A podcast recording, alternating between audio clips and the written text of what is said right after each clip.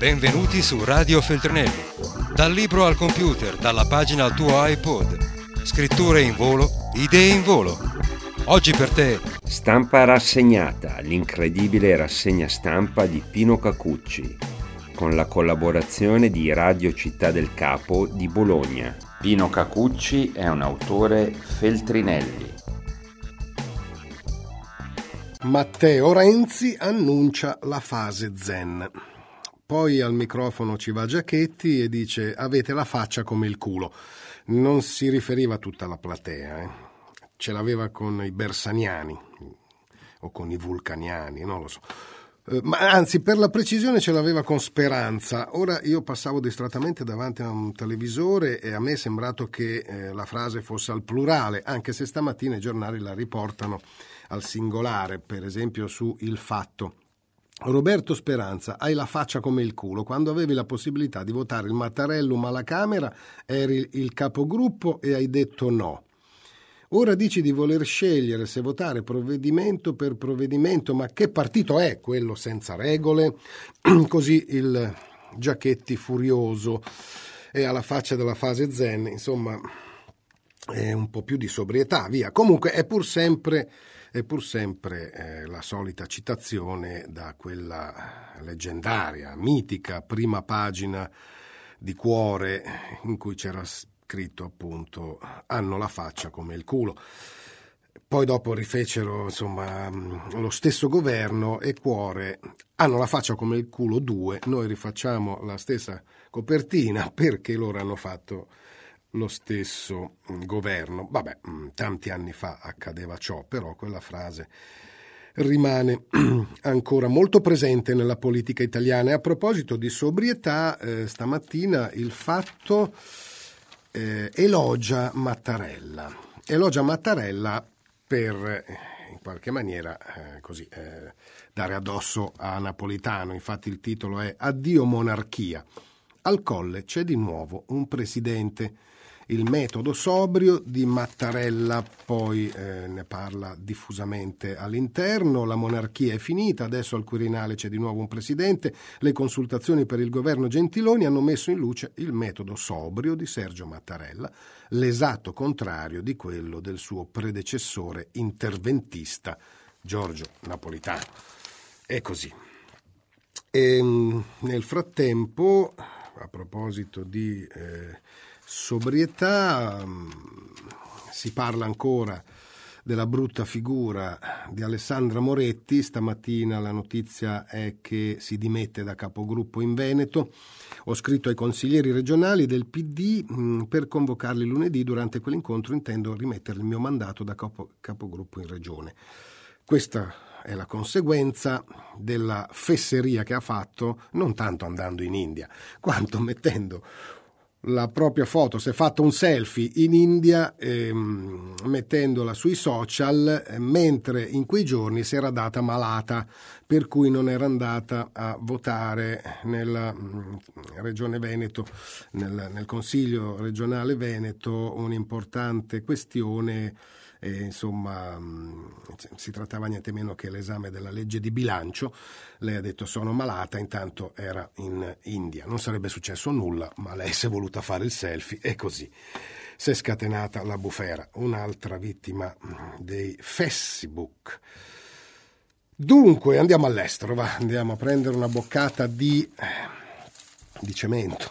No, Trump. Trump eh, c'è ancora qualcuno che dice negli Stati Uniti che non finisce così. Appello ai grandi elettori infedeli, l'ultima carta dei disperati anti-Trump. Eh, insomma, non si rassegnano, ma tanto non c'è niente da fare, ormai questo prenderà i poteri in gennaio. Oh, oggi il collegio dei 538 consegnerà il proprio voto, nessuna speranza, Arieccolo speranza, che l'esito sia stravolto, ma un fronte di politici VIP e attivisti ne ha fatto una battaglia simbolica e quindi, e quindi insomma, continuano a tentare di invalidare il voto, non c'è nessuna speranza, non si rassegnano. Eh, il duello, c'è la polemica, il duello tra Michelle Obama e Donald, nessuna speranza, eh, virgolettato, altra virgolettato la risposta, è il passato. Ogni speranza per il nostro paese è scomparsa. dice Michelle Obama. Starà parlando del passato, replica il futuro inquilino della Casa Bianca. L'occasione è nuova, è l'intervista con una delle donne più popolari dell'etere, Oprah Winfrey, eccetera, eccetera.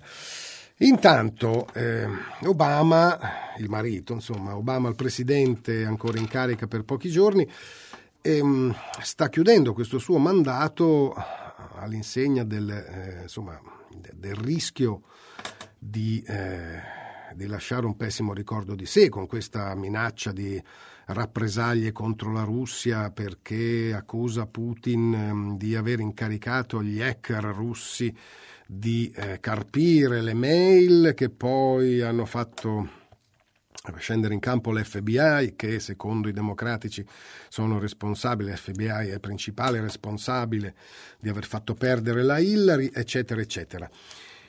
Ma non sono riuscito a trovare la notizia non solo sui giornali, men che mai nei telegiornali, ma proprio anche eh, con una ricerca in rete su un certo Craig Murray, Craig Murray, l'altro giorno, pochi giorni fa, chi è Craig Murray? Beh, è un attivista. Ehm, ora si dice legato anche ad Assange, a Wikileaks, eh, però insomma è stato mh, ambasciatore della Gran Bretagna, l'ultimo mandato in Uzbekistan, eh, poi vedremo di approfondire in pochi secondi, ma insomma Craig Murray eh, ha dichiarato, portando in qualche modo, non proprio le prove cartacee ovviamente, però dando una serie di riscontri difficili da confutare, ha dichiarato che tutta questa questione degli hacker russi è una bufala perché lui sa per certo che queste mail provengono dall'interno del Partito Democratico dove eh, un non identificato con nome e cognome membro del comitato elettorale viene definito nauseato da come fin dall'inizio si fosse deciso che vincesse le primarie la Hillary e quindi eh, tutto ciò che è stato fatto per impedire che fosse Bernie Sanders a vincerle, ecco, eh, per, così, eh, insomma, per rivalsa, per vendicarsi, questo eh, membro del comitato ha passato tutte le mail a Wikileaks lo scambio, lo scambio no, la consegna è avvenuta in un parco pubblico di Washington e, e, però invece la CIA continua a sostenere che sono stati gli hacker russi.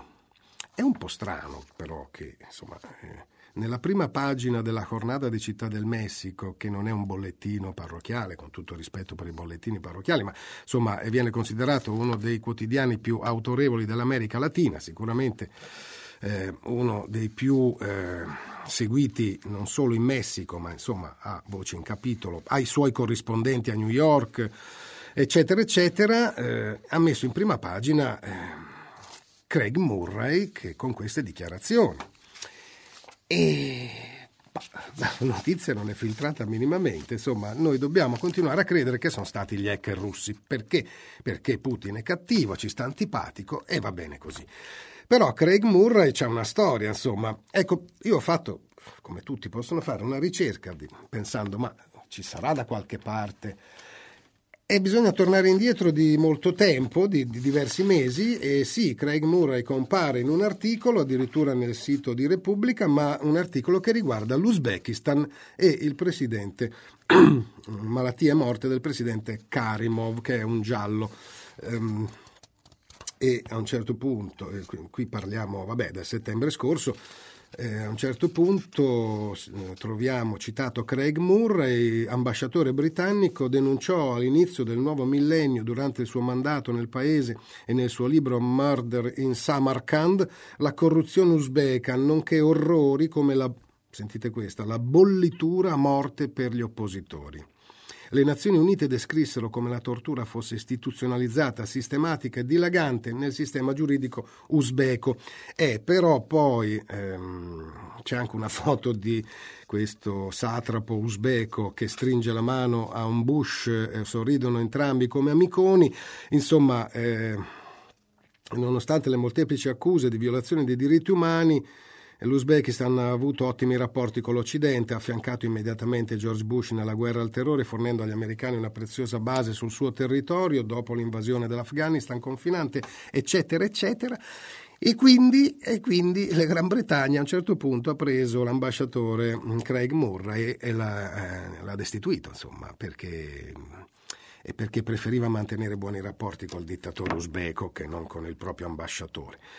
Da lì Murray eh, sicuramente non l'ha presa bene e quindi adesso continua a fare la spina nel fianco, però ehm, liquidare come una non notizia questa mi sembra un po' superficiale da parte del giornalismo italico. Vedremo, vedremo come proseguiranno le cose. Mm, vedremo anche se Obama riuscirà a mantenere questa promessa di rappresaglia, ma eh, insomma, dal momento che sarà poi Donald Trump a prendere i poteri e che sarà, lui se la intende molto bene con Putin, mm, non lo so. Ci sarà una guerra civile tra la CIA e l'FBI? Beh, vinca il peggiore. Dunque, rimaniamo negli esteri. E in Turchia cosa accade? Beh, con la scusa prima del, del colpo di Stato e poi del terrorismo, così eh, più o meno vagamente detto.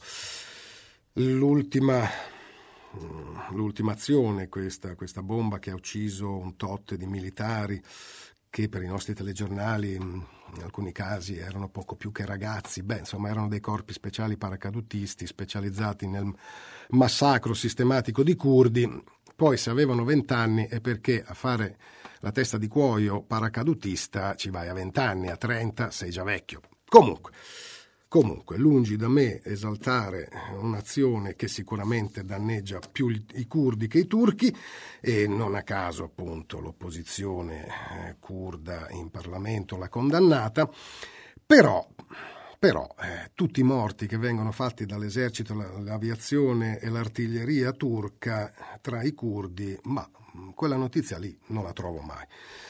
C'è un eh, interessante approfondimento su internazionale dal titolo Nemici fatti in casa di Yusuf Karatas, tutte le minacce che gravano sul paese sono il risultato delle discutibili politiche adottate dall'HP negli ultimi anni, cioè dal partito di governo di Erdogan.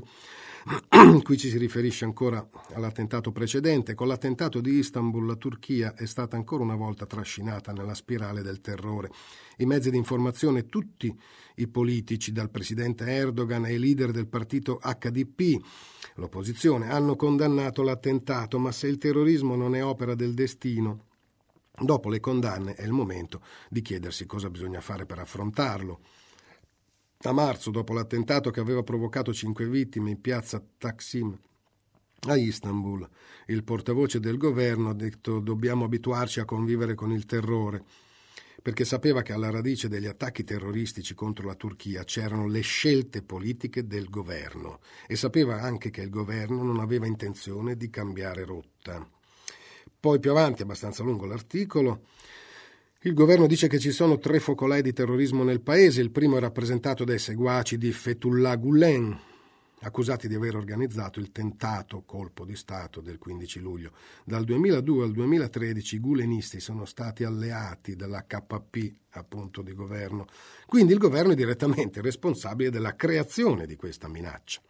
Il secondo, lo Stato islamico, è stato sostenuto dal governo turco, che lo considerava un prezioso alleato per rovesciare il presidente siriano Bashar al-Assad e impedire l'autonomia del Kurdistan siriano, Dopo le sconfitte subite a opera della coalizione internazionale, l'ISIS ha smesso di essere uno strumento utile per l'ingerenza di Ankara in Siria, ma quando la Turchia ha ritirato il suo sostegno, il gruppo si è vendicato attivando le sue cellule nel paese.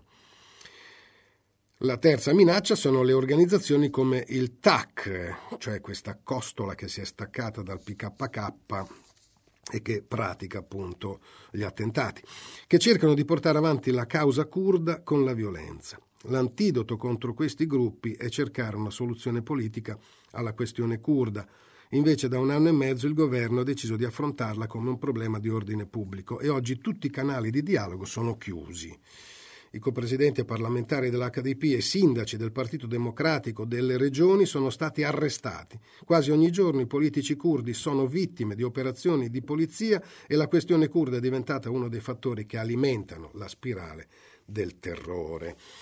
E poi cos'è il terrorismo? Possiamo disquisire all'infinito perché eh, quando un gruppo di partigiani mise un ordigno esplosivo dentro un carretto della spazzatura in via Rasella a Roma e uccise dei soldati tedeschi, dopo ci furono le fosse ardeatine come rappresaglia. Ecco, eh, oggi nessuno si sognerebbe di dire che quei partigiani erano dei terroristi. I curdi che mettono delle bombe al passaggio di soldati turchi invece sono terroristi. Ma la storia non si può mai paragonare, però si ripete spesso simile.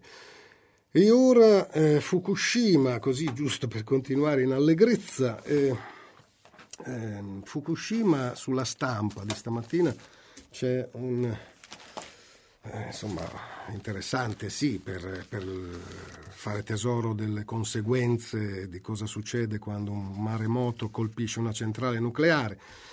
Chissà, eh, intanto eh, funziona ancora, non è stata del tutto smantellata, anzi, eh, in parte è stata rimessa in moto. Tra i fantasmi di Fukushima, eh, ci sono un sacco di dati. Tomioka, la città fantasma dove le radiazioni fermano anche il tempo, a soli 16 km dalla centrale nucleare, è disabitata dal 2011. Negozi, parchi e strade, tutto è come allora. E poi si parla di 180.000 sfollati a seguito del disastro nucleare di Fukushima entro 20 km dall'impianto non si può vivere. E a un certo punto leggiamo in questo lungo reportage eh, dal luogo eh, con diverse descrizioni. La piccola stazione ferroviaria è uno spiazzo vuoto, le pensiline che erano rimaste aggrappate per miracolo a due colonne sono state abbattute. I binari sono occupati da anonimi sacchi neri. Sono moltissimi, uno in fila all'altro, distanziati di 10 metri. Contengono scarti e materiale con isotopi di cesio e stronzio radioattivi non possono finire nell'inceneritore, che lavora a pieno regime qualche chilometro più a sud. Per ora non si sa dove saranno stoccati. Sono accumulati a centinaia dinanzi al mare e sulla spiaggia. C'è una forte opposizione a smaltire, meno male, a smaltire il materiale contaminato sul territorio e qualche mese fa il governo ha ipotizzato di costruire una discarica sotto il fondale marino a una dozzina di chilometri dalle coste.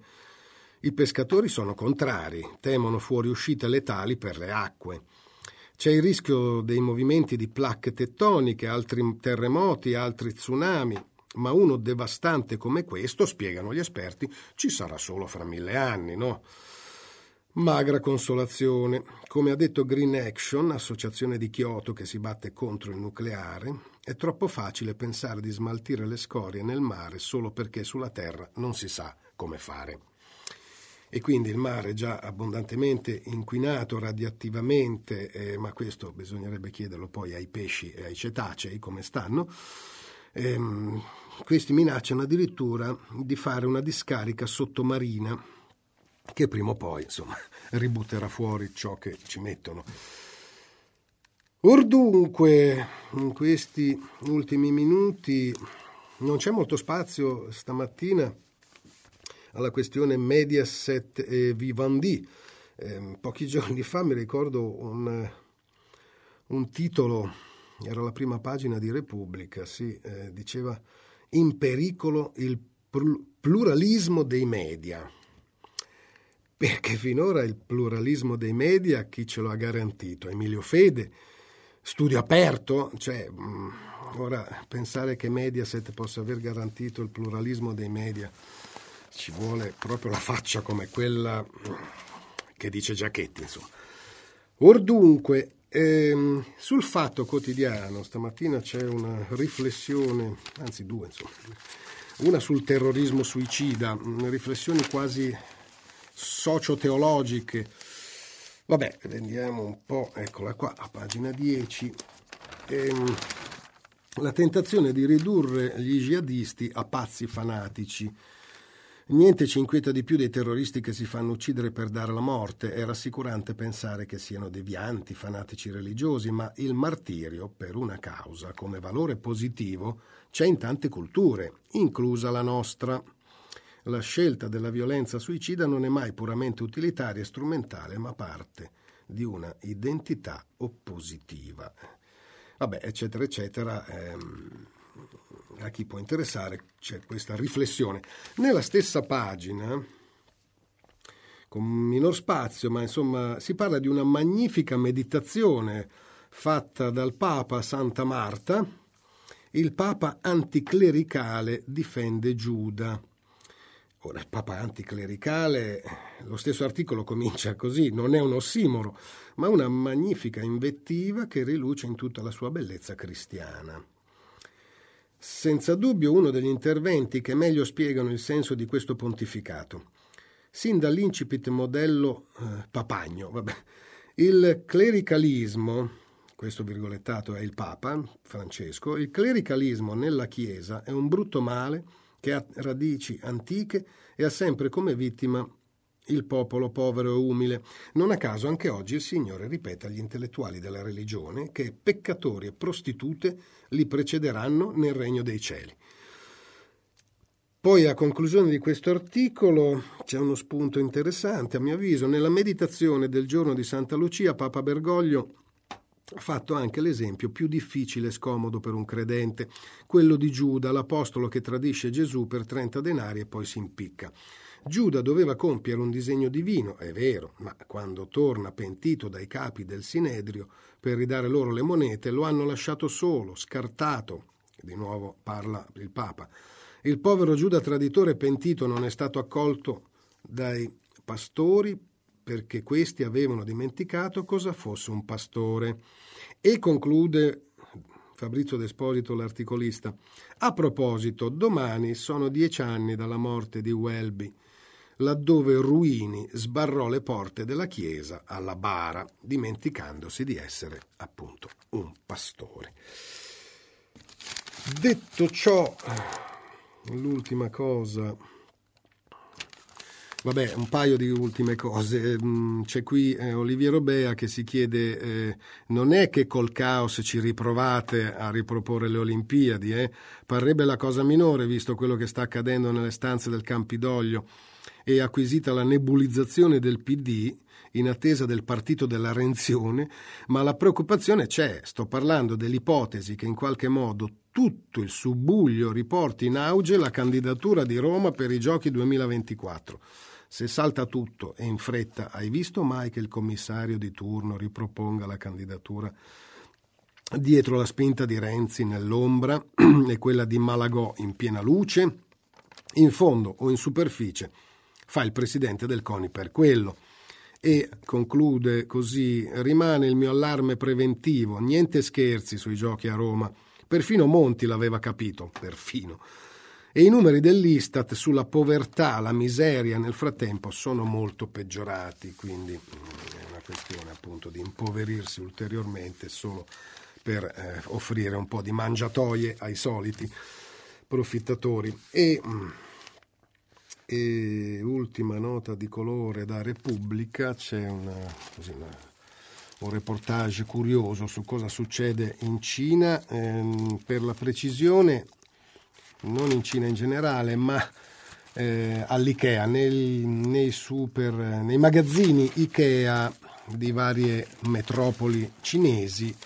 E, insomma, dato che è tutto arredato, no? ci sono i letti, i divani, la cucina, e sempre più cinesi ci vanno a vivere, quantomeno di giorno. E, um, una coppia manda in rete il video delle ore passate nel centro commerciale chiuso, qualcuno riesce appunto a rimanerci anche quando chiude anziani che occupano le caffetterie, la multinazionale reagisce. reagisce. Ikea contro i vecchietti. Basta passare la notte sui letti dei nostri negozi. Porca miseria. Per i bambini e gli over 70 nel paese ci sono poche possibilità di ritrovo. Così la catena, cioè Ikea, è diventata un luogo di aggregazione e migliaia di persone vivono lì dentro. Ma Detto ciò, vi auguro buone feste. Eh, per quel che mi riguarda, ci risentiremo nell'anno nuovo. Buon anno. Radio Feltrinelli. Tieni la mente sveglia, non smettere di leggere.